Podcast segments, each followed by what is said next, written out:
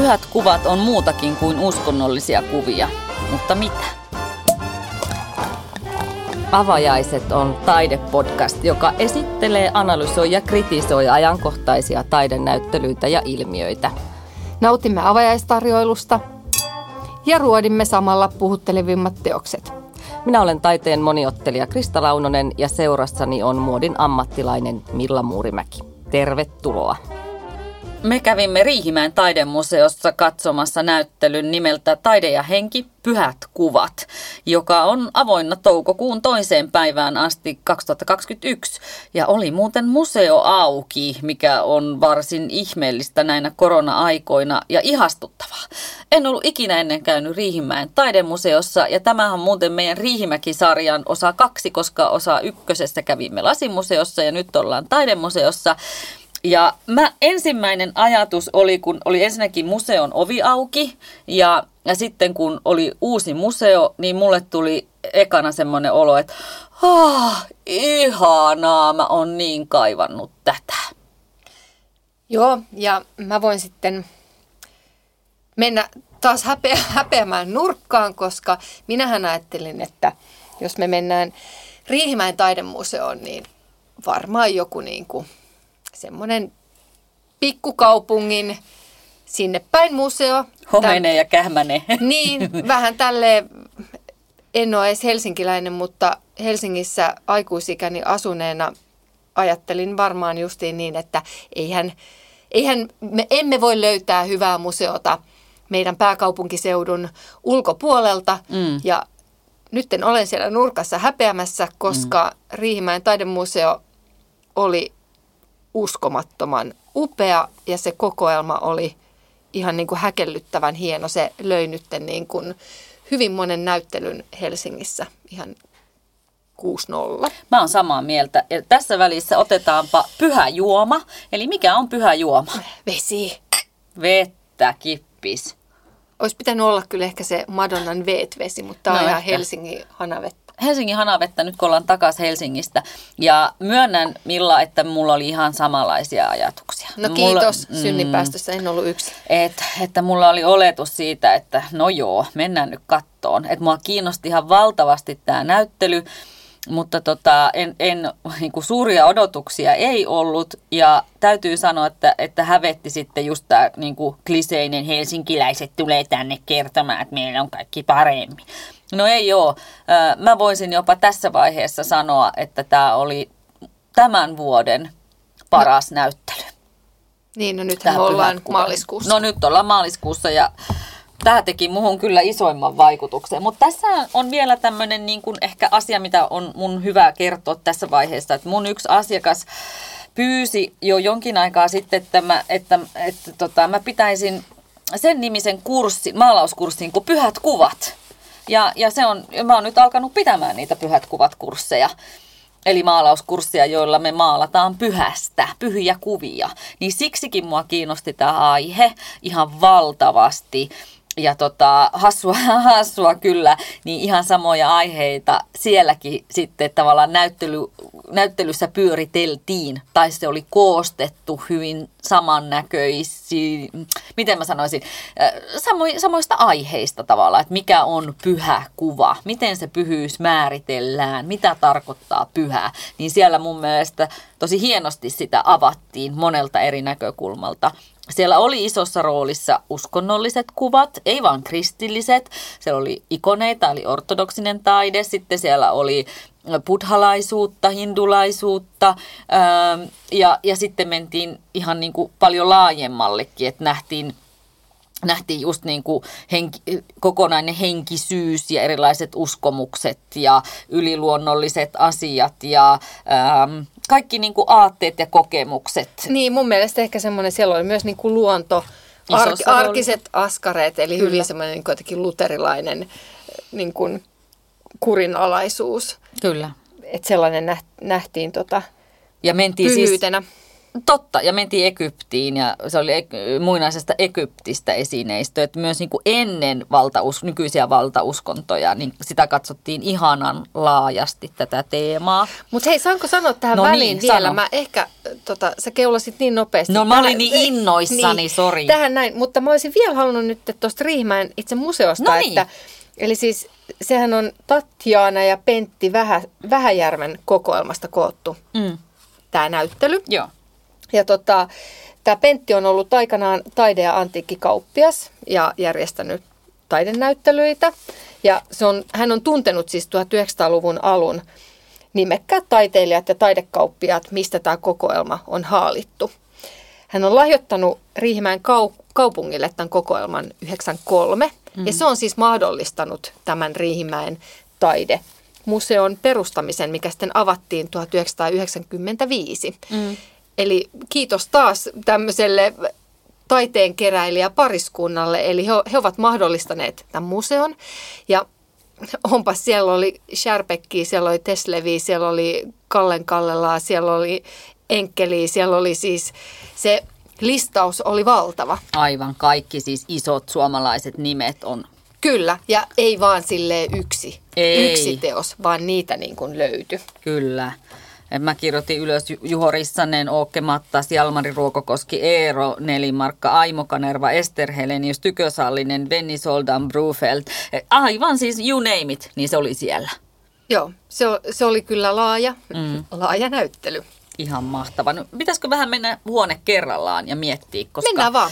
Et mit, mitä missäkin sykähdytti. Et me kierrettiin, yhtä aikaa oltiin toki, mutta kierrettiin sillä tavalla, että jotenkin oudosti, että sä lähit eri suunnasta kuin minä. Et Kyllä. Mä jotenkin harhauduin sinne yksi hetki oli hauska, kun sä tulit jotenkin sanomaan mulle jotain, kun meidän, meidän tiet risteytyi, niin mä tajusin, että mä en enää ollut siinä Riihimäen museossa. Taide oli niin kuin vienyt mut mukanaan sinne pyhien kuvien maailmaan. Mä olin aivan jossain täydellisessä flow-kokemuksessa, jossa ihminen kadottaa oman kehonsa, ajantajun, tilantajun. Että tämä näyttely vei mut aivan jonnekin muualle. Ähm, mutta mä aloitin sillä tavalla, että mä menin siihen ikonihuoneeseen ensin. Eli siellä oli tällaisia tota, mm, lähinnä venäläisiä 1700-1800-luvun ikoneja, ortodoksisia. Ää, tietenkin or, ikonit on ortodoksisen taiteen tämmöisiä kulttikuvia. Niiden avulla rukoillaan ja osoitetaan kunnioitusta. Ja tota, nehän on, sehän on esimerkiksi semmoinen, että joku multa on joskus pyytänyt, että ikonikurssia – että maalauskurssia. Mä oon sanonut, että voi ei, mä osaan niitä opettaa. Että niihin ei niin kuin, ikoneiden valmi, maalaamiseen ei liity tämä länsimäinen perinteinen taideopetus. Niissä on aivan omat sääntönsä, eikä mulla olisi lupaa sellaista opettaakaan. Koska Aha, se on, vaaditaanko siihen Joo, lupa? vaaditaan. Että mä en ole ortodoksi, mä en ole saanut ikonin maalauksen opetusta, niin en mä voi sitä opettaa. Enkä mä oikeastaan niitä sillä tavalla tunnekaan, niitä sääntöjä. Ja, ja nehän on niin kuin, ne ei ole siis taideteoksia varsinaisesti, vaan ne on niin kuin uskonnon harjoittamisen käytettäviä esineitä. Ja niiden ikonien tehtävä on välittää sitä oppia, sitä uskonoppia ja sitä sanomaa. Ja ne on niin kuin tavallaan maalattua teologiaa. Ja... Mutta saako silloin kuka tahansa periaatteessa maalata? Et jos sä meet oikein, oikein ikonimaalarin oppiin, niin saako kumminkin ikonin maalata kuka tahansa? Käsittääkseni joo. Jos sä maalaat semmoisen oikean ihmisen opissa sitä, niin kyllä varmaan saat. Mutta se, sehän ei ole sillä tavalla niin taidetta. Siinä ei esimerkiksi signeerata millään tavalla yleensä sitä. Ja niissä on ne tietyt aiheet, mitä kuvataan. Yleensä se on Kristus, Jeesus siis, tai sitten neitsyt Maria, tai joku muu tämmöinen pyhä tyyppi tai tapahtuma. Että nekin on niinku säädelty aika tarkkaa. Ähm, ja siellä se on niinku juttu on se, että sä osoitat kunnioitusta siihen, sille Jumalalle. Ja ne on puulle tehty ja sitten niitä saatetaan siis kosketella, pussailla, ää, painaa otsaa niihin ja tällä tuolla osoittaa sitä kunnioitusta. Ähm, ja siinä sitten noissakin ikoneissa jossain saattoi nähdä sen kuluneisuuden. Mutta hirveän usein mä en ole niin tullut vastaan varsinkaan noin, noin paljon ikoneita, harvoin tulee missään näyttelyssä vastaan. Että musta oli tosi mielenkiintoista tutkia niitä ja ne on hirveän tarkkaan tehty ja ne on, tuolla oli varsinkin semmoisia aika miniatyyrimäisiä, että ne on ihan siis muutama karva varmaan siveltimessä ollut, että ne on niin tarkkaan ja hienosti kerrottu näitä tarinoita ja näitä, kuvattu näitä pyhiä ihmisiä.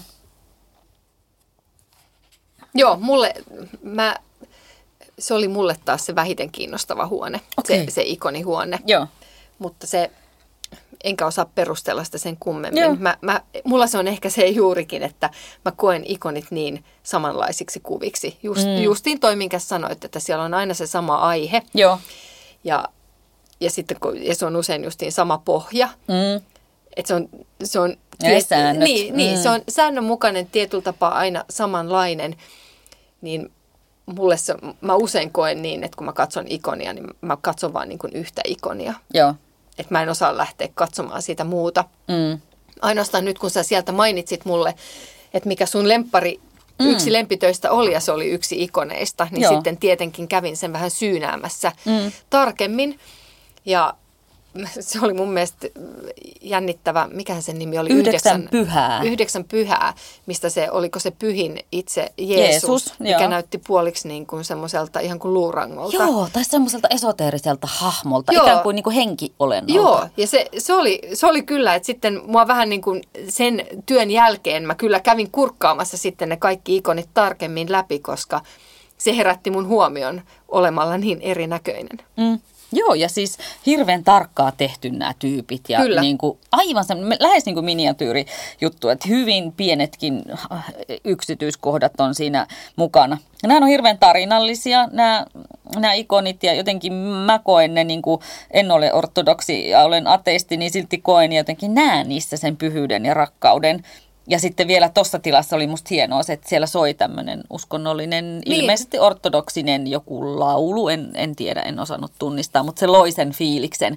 Ja ortodoksikirkoissa käyneenä vierailijana, niin siellähän on myös tuoksuja ja kaikkea tällaisia. Että mulle palautui nekin sitten sen laulun myötä mieleen. Joo, ja se oli poikkeuksellista jotenkin, tai en tiedä, ei välttämättä edes poikkeuksellista, mutta tuossa museossa tämä huone oli keltainen. Joo, Sitten siellä oli käytetty yhdessä huoneessa voimakasta vihreätä ja yhdessä sitten niin kuin punaisia seiniä. joo, siinä niin kuin palkkivärejä, Joo. mitkä mä ensimmäistä kertaa jotenkin reagoin. Ne toimi hienosti tuolla. Ne, toi, ne sito, teki tietynlaisen tunnelman mm. niihin eri, eri saleihin. kyllä. Vaikka siis museorakennus sinänsä on aika pelkistetty Kyllä. 70-luku ehkä semmoinen Joo. hyvin, hyvin laatikkomainen. Ja huomaamaton. Joo, Turvallisesti poliisiaseman vieressä. Joo, se on sekin Että ne vielä särpekit hauskaa. ei häviä sieltä. Niin, totta, totta. Öm, no sittenhän siellä on näitä tuonpuoleisia tavallaan kuvia, jossa oli just näitä egyptiläisiä, van, muinaisen egyptiläisen esineitä. Egyptin esineitä vanhin oli jopa ehkä 800 ennen ajanlaskun alkua satto, tai ehkä 600 ennen ajanlaskun alkua. Se oli tämmöinen puuarkun kappale. Mutta muuten siellä oli tämmöisiä hautaan laitettavia esineitä, joita on laitettu hautaan. Ne on ollut, saattanut olla vaikka veistoksia, erilaisia uhriesineitä, joiden tehtävä on ollut niin kuin suojella sitä vainajaa sitten tuon puoleisessa. Ja ei ollut vain Egyptistä, vaan oli myös kiinalaisia esimerkiksi Ming-dynastian tai eri dynastian ajoilta vastaavia esineitä. Että hauska, että tämmöinen perinne, että laitetaan hautaan joku esineveistos suojelemaan, niin se on niin kuin globaalisti ympäri maailmaa ja myös eri aikakausina ollut Mm, mukana. tapahtunut, Mm. kyllä. Että siinä se pyhyys tulee sitten semmoisen esineen kautta. No sitten siellä oli huone, missä oli näitä suomalaisia klassikoita, varmaan näyttelyn vetonauloja, eli meidän ihanat naistaiteilijat mm, kyllä. Ellen Teslev ja Helen Scherbeck ja heidän uskomattoman upeat herkät siveltimen vedot ja jotenkin se Ellenin tanssiva viiva näkyy siellä taas ja Helenen ö, mahtava fyysinen tapa maalata ja raaputtaa ja maalata päälle, että siitä tulee semmoinen raaputtamisen ja paksun maalin upea vuoropuhelu, niin heiltä oli muutamia teoksia molemmilta siellä kans esillä, niin kuin oli sit muiltakin suomalaisilta tunnetuilta tyypeiltä. Mutta sitten ehkä mä tässä vaiheessa halusin nostaa ne buddhat. Mm, niin, se oli se sun yksi lempiasia. Mm, mä rakastan niitä buddhia. Ja harvoin Suomessa näkee näitä buddhia, on ne sitten hymyileviä vai ei. Mutta niillä on, niitä kannattaa tutkia sille, että katsoo vähän minkälaiset niiden käden asennot, koska nämä mudrat, eli nämä sormiasennot kertoo, äh, niillä niinku viestitään, mitä se Buddha haluaa kertoa, se kyseinen veistos. Ja sitten kuitenkin, kun niitä oli siellä esillä vitrinissä, niin siinäkin näkyy semmoinen hyvin tyypillinen Buddha, tapa kuvata. Eli ne on aika erinäköisiä ne buddhat, riippuen siitä, missä päin niitä on tehty ja milloin on tehty. Mutta niitä yhdistää monesti semmoinen tietty androkyynisyys, että ne on tosi feminiinisiäkin saattaa olla. Tai näyttää Mm, jotenkin kyllä, nuorilta joo, pojilta. Mutta näitä on siis käytetty luostareissa, temppeleissä ja sitten ihan kotona. Mistä se sun buddha niin kun innostus juontaa? Miksi mä oon Niin. buddha-fanaatikko? No tota, mun buddha-innostus varmaan tuli alun perin, tai ei mä tiedä tuliko se alun perin siitä, mutta se alkoi siitä, että mä aloin kirjoittaa tätä hymyysalaisuuskirjaa. Ja mä valitsin siihen näitä hymyileviä taideteoksia. Ja buddha, hymyilevä buddha on semmoinen niin käsite. Niin mä halusin sitten lähteä tutkimaan sitä. Ja sitten käy niin kuin yleensä ihmiselle käy, että se alkaa tutkimaan jotain asiaa, niin johon, jolla siihen on ehkä saattaa olla pieni kiinnostus, niin sitten tutkimalla ja lukemalla, analysoimalla ja kirjoittamalla, niin se rakkaus syvenee ja sitten yhtäkkiä huomaa, että mähän onkin aivan niin kuin intohimoisen rakastunut tähän aiheeseen ja näihin buddhiin. No nyt sitten aasinsiltana, Noniin. koska tästä hymyilystä tuli mieleen. Sä tosissaan kirjoitit kirjan, Hymysalaisuus, Mm. ja tota, etsit hymyileviä, hymykuvia tekeviä taiteilijoita. Joo. Löysitkö sellaisia Suomesta? Etsitkö edes Suomesta? Ähm, no en Suomeen painottanut, mutta kyllä mä oon sen sanonut monessa yhteydessä, että Suomen virallinen hymytaiteilija on Edefeld. Hänellä on eniten, niin kuin muun, ei, en mä voi sanoa, että olisi tieteellisesti tutkittu, mutta tämmöisen minun, minun pienen tietokirjatutkimuksen kautta voisin sanoa, että Edefeld on ehdottomasti ainakin yksi eniten hymyjä kuvannut suomalaistaiteilija. No oletko kuullut sitten ikinä sellaista naisesta kuin Ingrid Ruin? En ole hirveästi kuullut, mutta eikö hän ollut tuolla esillä? Hän oli tuolla esillä. Niin. Hän oli yksi mun lempi, lempitöistä Yes. häneltä, semmoinen kuin nainen mustassa huivista. Joo. Ja mä, sen takia, koska tämä nimi oli mulle tuntematon, niin mä aloin ottaa sitä selvää. Mm. Ja nyt mä sanoisin sulle, että sun pitäisi tutkia Ingrid No niin. Ruinia, koska 90 prosenttisesti hänen työnsä mallit kaikki hymyilevät. Ihana. No tässähän on mulle seuraava aihe sitten. Joo, ja se on tota, äm, se on, hän on ollut siis kuollut vuonna 1956, Mm. syntynyt 1881. Mm. Suomalainen nais, naistaiteilija ja täällä meillä melko tuntematon. Hänen ensimmäinen tämmöinen niin kuin läpileikkausnäyttely hänen töistään on, on esitelty vasta 2005 ja Oho. tuolla Riihimäellä. Okei. Ja tota, pääasiallisesti hän on tehnyt, maalannut siis tämmöisiä naispotretteja. Siellä on paljon niin kuin kansallispukuihin pukeutuneita naisia, mutta Joo. myös miehiä. Ja ne kaikki hymyilee. Ihana, ihana. Eli mä, mä olin jotenkin tosi inno, Yes. in, siis onnellinen, kun mä löysin tämän ja mä ajattelin, että nyt mä voin tuoda sulle pöytään Jee. jotain, mitä sä et ole ehkä nyt No välttämättä en niin kuin nähnytkään. Mutta mä palaan nyt vielä sitten tähän hänen tuolla ähm, tällä hetkellä näyttelyssä olevaan isoon työhön. Mm. Se oli vieressä tämän tota, ää, Nainen mustassa huivissa. Sen vieressä oli toinen Anna Berg-nimisen tota, näyttelijän Madonna ja lapsi työ. Ne kaksi oli mun mielestä e- mun ehdottomat suosikit siellä koko näyttelyssä. Ja tämä Ingridin ää, Nainen mustassa huivissa, se oli sellainen, mikä sittenkin hienoa, niin se oli, se oli aivan kuin, niin kuin valokuva olisi pysäyttänyt niin kuin liikkeen Mm. siinä. Siinä on nainen, selkeästi kirkossa hän on niin kuin peittänyt punaiset hiukset huivilla, mutta se on ihan kuin se olisi keskeytetty. Sen ilme on semmoinen ihan kuin joku olisi tullut vahingossa ottaa kuvan tai keskeyttänyt sen, mitä hän ikinä onkaan ollut tekemässä. Onko se ollut rukoilemassa vai onko se ollut vaan niin kuin Mm. hengailemassa. Se, se oli todella pysäyttävä. Mun mielestä poikkeuksellinen maalaukselle. Semmoinen, että se on vähän kuin semmoinen ää, keskenjäänyt ilme, Joo, mikä oli ihana. joo. Ja tosi kauniit sävyt, utuset, pastelliset sävyt. Vieressä oli tämä Anna Berg, kuka myöskin, mä yritin hänestä löytää tietoa. Hirveän vähän löytyy. Hän on myös 1800-lopulla syntynyt tota, ruotsalainen taiteilija. Hyvin sellaista tota, ää, vahvoja kontrasteja tässä maalaus, tässä Madonna ja lapsimaalauksessa, niin siinä on niin vihreätä ja keltaista. Ja sillä Madonna, Madonnalla on lyhyet hiukset. Oho. Ja joo, ja se on nimenomaan, ja se on kumminkin tämä tota, tää työ oli niin kuin, miksi mä en ole, mulla ei ole sitä tässä nytten ylhäällä, mutta se, ei kun se on vuodelta kaksi- 20-luvulta taisi olla se työ, niin siis se oli Et se, se ei kuulu jotenkin siihen niin kuin aikaan se tapa, miten hän on sen maalannut ja tehnyt. Eli se on ollut ihan sairaan moderni. Mm. Ja siinä on niin kuin hassut mittasuhteet ja silloin niin kuin meikatut silmät sillä Madonnalla. Että se on viety niin kuin todella semmoiseen tyyliteltyyn suuntaan. Oi. Niin, aivan niin kuin huikeet. Ja, sit, ja se oli mun, mun mielestä niin kuin jännää, että siinä on niin kuin kaksi naistaiteilijaa, ketkä oli mulle täysin tuntemattomia, kenestä kummastakin löytyy hirveän vähän tietoa. Hmm. Tai niistä ei ole vaan pidetty mitään. Mm. Niin kun... No jäänyt vähän jalkoihin ehkä. No jäänyt jalkoihin. Mm. No miten sä näet, näet, näitkö niissä noissa kahdessa kuvassa sen pyhyyden? Tai miten se sulle näyttäytyy? No näin, siis pyhyys ehkä justiin siinä. Toinen on tehnyt siis klassisen Madonna ja lapsimaalauksen, mm. mutta tehnyt siitä todella niin kuin poikkeuksellisen näköisen.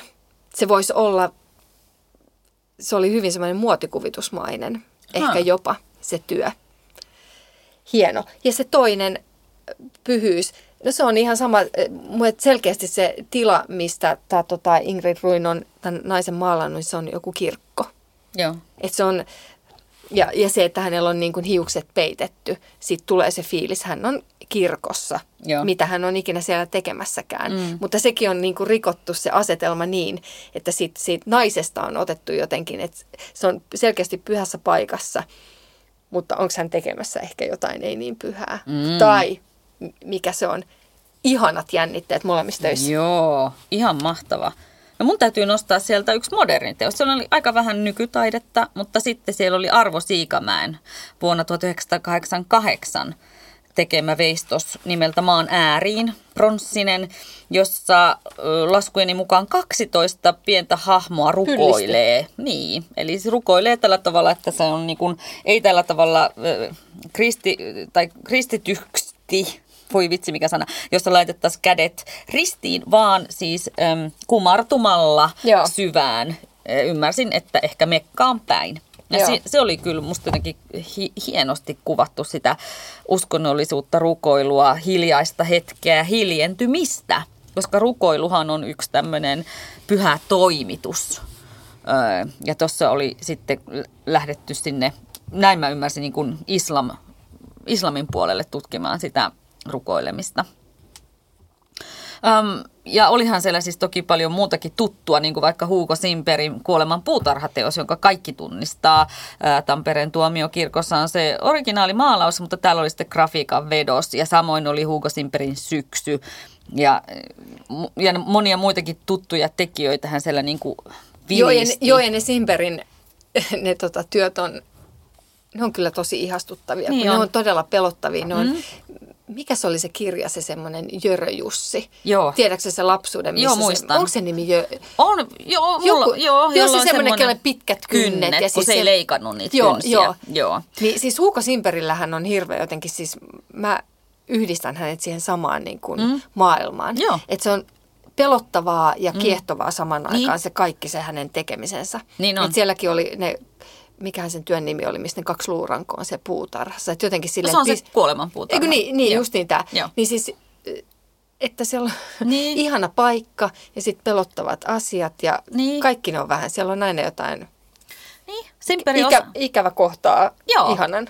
Joo, ja Simperin tapa käsitellä kuolemaa, sitten näitä en, haavoittuneita enkeleitä tai pikkupiruja, jolla on hännät ja muuta, niin sitten hän lisää aina siihen pelottavaan asiaan semmoisen inhimillisen puolen. Että Joo. enkeli saattaa haavoittua ja pikkupirulla on vauva, jota hän kantaa, tai pikkupirulla on hammassärky, tai kuolema hoitaa lempeästi puutarhassa kasveja. Tämähän on tulkittu myös niin, että nämä kasvit on ihmisten sieluja. Tämä on yksi tulkinta tähän. Mutta että ne in, äh, Simber osasi inhimillistää kuoleman ja tämmöiset pelottavat hahmot tai niin kuin oudot mielikuvitusmytologiset hahmot.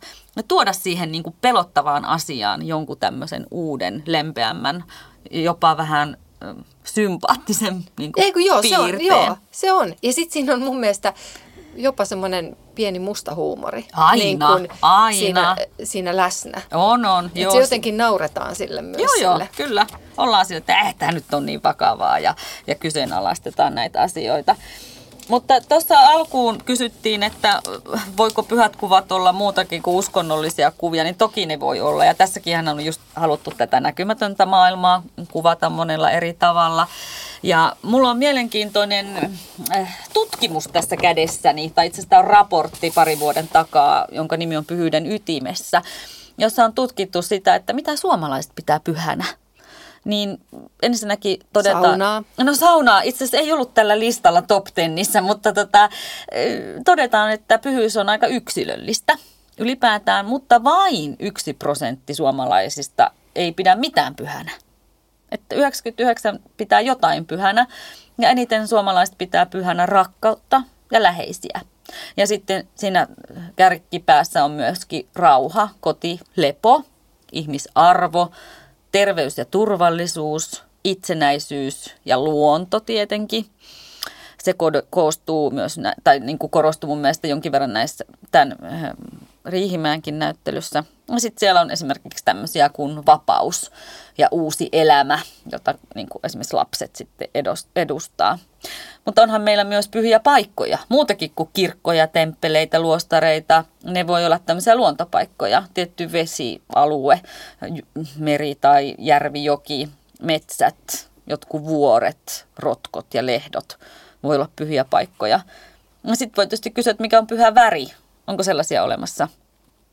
Niin ehkä se yleisin on se kulta, joka taas sitten niin kuin viittaa tämmöisiin aika monesti uskonnollisiin kuviin, mutta pyhä symboli, millä tavalla ä, taiteen historiassa vaikka on ilmastu sitä, että joku henkilö on pyhä, niin se symboli on ollut sade, sädekehä ja hyvin usein nimenomaan kultainen sädekehä. Ja tämä ei ole vain Jeesuksen ja, ja niin kuin kristillisten hahmojen symboli, vaan myös Buddhalla on ollut ja on käytetty kultaista sädekehää. Mutta alun perin tämä on paljon vanhempi symboli, tämä sädekehä. Se on ilmeisesti persialaisten hallitsijoiden, äh, sassinidien ja tämmöisen hellinististen kuninkaiden mm, käyttämä tämmöistä pyhää monarkiaa ilmaiseva kuva tai symboli. Ja se on aina aina symboloinut jo silloin niin kuin muinaisessa Kreikassa ja, ja Persiassa niin jumalallista auraa ja tämmöistä yliluonnollista voimaa ja loistoa ajatus on säilynyt samana, vaikka hahmot ja tyypit on muuttuneet. Niin, mutta se mun mielestä kuvaakin jotenkin sen, että tuollaisen pyhyyden ja uskonnon, uskon, uskonnon kanssa, että kun se on jokaiselle niin yksilöllistä mm. ja se voi olla periaatteessa mitä vaan. Kyllä. Ja se, se tiivistyy ehkä myös kivasti tuossa näyttelyssä. Mä jossain vaiheessa just kans mul, se alku meni siinä, että mä mietin, että – miksi, mistä tämä on saanut nimensä tai mi, mikä tämä punainen lanka mm. tässä näyttelyssä on, koska siellä todellakin oli, oli sellaista niin kuin maalausmaisemaa ja siellä oli niitä sellaisia arkisia ruokailukuvia tai et, et oli mm. hyvin sekavaa, mutta kyllä mullakin se sitten niin kuin jotenkin aukes justiin ne salit läpi kul, kulkiessa, että niin, että todellakin jokaiselle – kaikissa mahdollisissa uskonnoissa tai niissä, että sulla ei ole uskontoa, niin sä koet tietyt asiat, asiat pyhänä. Kyllä. Ja ne ehkä kuvataan sitten sillä tavalla aika kunnioittavasti, että Joo. tuollakaan ei, ei mitään, ainoastaan yksi työ, en muista tekijän nimeä, niin mua jäi huvittaa, koska mä usein jäin tuijottaa sitä, niin siinä on semmoinen kastetilaisuus, missä pappi roikotti sitä Joo. lasta siitä, niin kuin, siitä, niistä vaatteista. Että se roikkuu se, se kastettava lapsi. Ja se oli jotenkin semmoinen... Eikö maka- ollut pää edellä sinne menossa? Tai eikö miten se Eikö oli se menossa? piti sitä, niin kuin, tiedätkö, että sä olisit ottanut tuosta niin kuin paidan selkämyksestä kiinni. Niin, että se, roikot, oli. se pappi niin roikottaa niin sitä lasta. sitä. Niin. niin se oli semmoinen makaperi. Niin semmoinen, oli. En mä tuijotin sitä, että mikä tässä on, niin kuin, että että koet, onko tämä niinku pyhä toimitus, mitä täällä halutaan kuvata? Ja se tapa, mm. miten ne oli kaikki maalattu, mm. koska ne, ne oli sille vähän niin kuin hullunkiilto silmissä. Oli. Se oli jotain väkivaltaista. Niin oli siinä kuvassa. Mä en nyt muista, mikä se tekijä on, mutta se pysäytti mut, koska se oli se, oli se ainut työ, mitä mä jäin miettimään, että tässä mä en näe, että mikä tässä on pyhää. Että onko se vaan se ajatus siitä pyhästä toimituksesta, mutta tuossa itse teoksessa sitä ei kuvata pyhästi. Ei todellakaan. Siinä tuli outoja ajatuksia mieleen. Mä ajattelin kanssa, että se oli joku, niin kuin, että onko tässä nyt kyse joku näistä pelottavista uskonnollisista lahkoista, jossa Joo, niin kuin kyllä. ihmiseltä vie, viedään ihmisarvoja, oikeus ja autonomia itseen ja jotenkin vih, vihitään johonkin omituisiin rituaaleihin ja kielletään kontakti ulkomaailmaan. Mulle tuli kaikki tällaisia Kyllä. ajatuksia. Hei, mun pitää vielä yksi ainut työ sanoa. Mä Joo. ehkä vaan haluan sanoa siitä. Tämä menee nyt, niin kuin, ei jokaista taulua voi käydä läpi, mutta Ei niin. siellä oli semmoinen Arvid Bromsin paratiisi. Työ, niin kuin Aatami ja Eeva. Ja se, mulla tuli, se oli jännä, kun mä katsoin sitä, niin se nainen oli ihan kuin, tiedätkö, Botticellin Venuksen, Venuksen syntymästä. Ja kun sä aloit katsoa sitä niin kuin työtä lähemmin, Niin. niin mä näin siinä niin kuin kaksi sukupuoletonta henkilöä. Okei. Okay. Koska se, se tota, ainut ero niiden vartaloissa, tämän Aatamin ja Eevan vartaloissa, oli se, että sillä Aatam, Eevalla oli niin kuin piirretty nännit. Mm. Mutta muuten ne oli tosi niin kuin identtiset. Et se Aatamilla oli myös tosi, tiedätkö, kapea uuma. Mm. Ne oli hirveän niin kuin samankaltaiset vartalot, Mm. samankaltaiset niin kuin jotenkin hyvin feminiiniset, feminiiniset kasvot. Toki sillä Aatamilla oli vähän niin kuin lyhyempi hius. Sitten ne oli kuvattu sinne metsään. Siellä meni ns. se käärme, mutta sen käärmeen päätä ei missään vaiheessa näkynyt. Et se oli semmoinen, että sä, kun sitä katsoi eka, niin sä joo, sä näet sen Aatamia ja sit kun sä rupesit kat- katsoa sitä lähemmin, niin sit sä rupesit epäilemään koko ajan, että mitä sä katsot. Että katoksa sä tässä niin kuin Mm. tämmöistä sukupuoletonta teosta. Ja sen takia mä sitten rupesin katsoa, että kuka tämä Arvid Broms oli, koska hänestäkään en tiennyt yhtään mitään. Tämä työ oli siis vuodelta 1946. Ja tota, se on ollut varhaisimpia suomalaisia surrealisteja. Mahtavaa. Ja hänen niin kuin, se on, tonne, se on Portanian ala-aulaan. Siellä on työ, mikä on eteenpäin, ylöspäin. Niin se on hänen tekemänsä. Hän on maalannut sen sinne vuonna 1957. Ja sitä pidetään niin kuin Suomen ensimmäisenä täysin abstraktina julkisena seinämaalauksena. Ihan mahtavaa. Eli tällainenkin tyyppi sieltä löytyi. Eli tähän vaan nyt pitää sanoa näille, tota, mikä heidän nimet olikaan. Tatjana ja Pentti Vähäjärvi, että olivatpas kuulkaa keräilijät ja, Kyllä. ja Riihimäki saa olla kyllä onnellinen, että, että tota, he luovuttivat heille museon, mikä on noin upea. siis mieletön kokoelma. Ja tämähän on tietenkin taas murto-osa heidän kokoelmastaan, että pyhät ö, kuvat on vaan, niin kuin, taide- ja henkinäyttely on vaan koottu siitä. Että siellä on syytä mennä Riihimäelle uudestaankin seuraavaa Joo. näyttelyä ihastelemaan. Joo, kyllä kiinnostaa mikä se on ja ehdottomasti haluan nähdä, koska tämä oli näin upeasti kuratoitu ja täynnä kyllä ihmeteltävää. On ja hyvä aihe, siis pyhyys minusta on kiehtova aihe. Mitä se tarkoittaa? Ö, onko se sitä, että jotain täytyy suojella ja säilyttää ja kunnioittaa? Ja mitä se sinulle on? Niin suosittelen lämpimästi reissua Riksuun ja mennä miettimään, että mitä pyhyys minulle tarkoittaa. Joo, Ja e, pyhää vettä tähän loppuun. niin ei saisi koolata vedellä. Eikö? Ei. Meneekö siinä pyhyys rikki? En mä tiedä, huono, ei, ei skoolata. Ei otetaan skoolata, otetaan hörpyt ja sanotaan kiitos, Kiitos, ja nähdään taas. Moikka.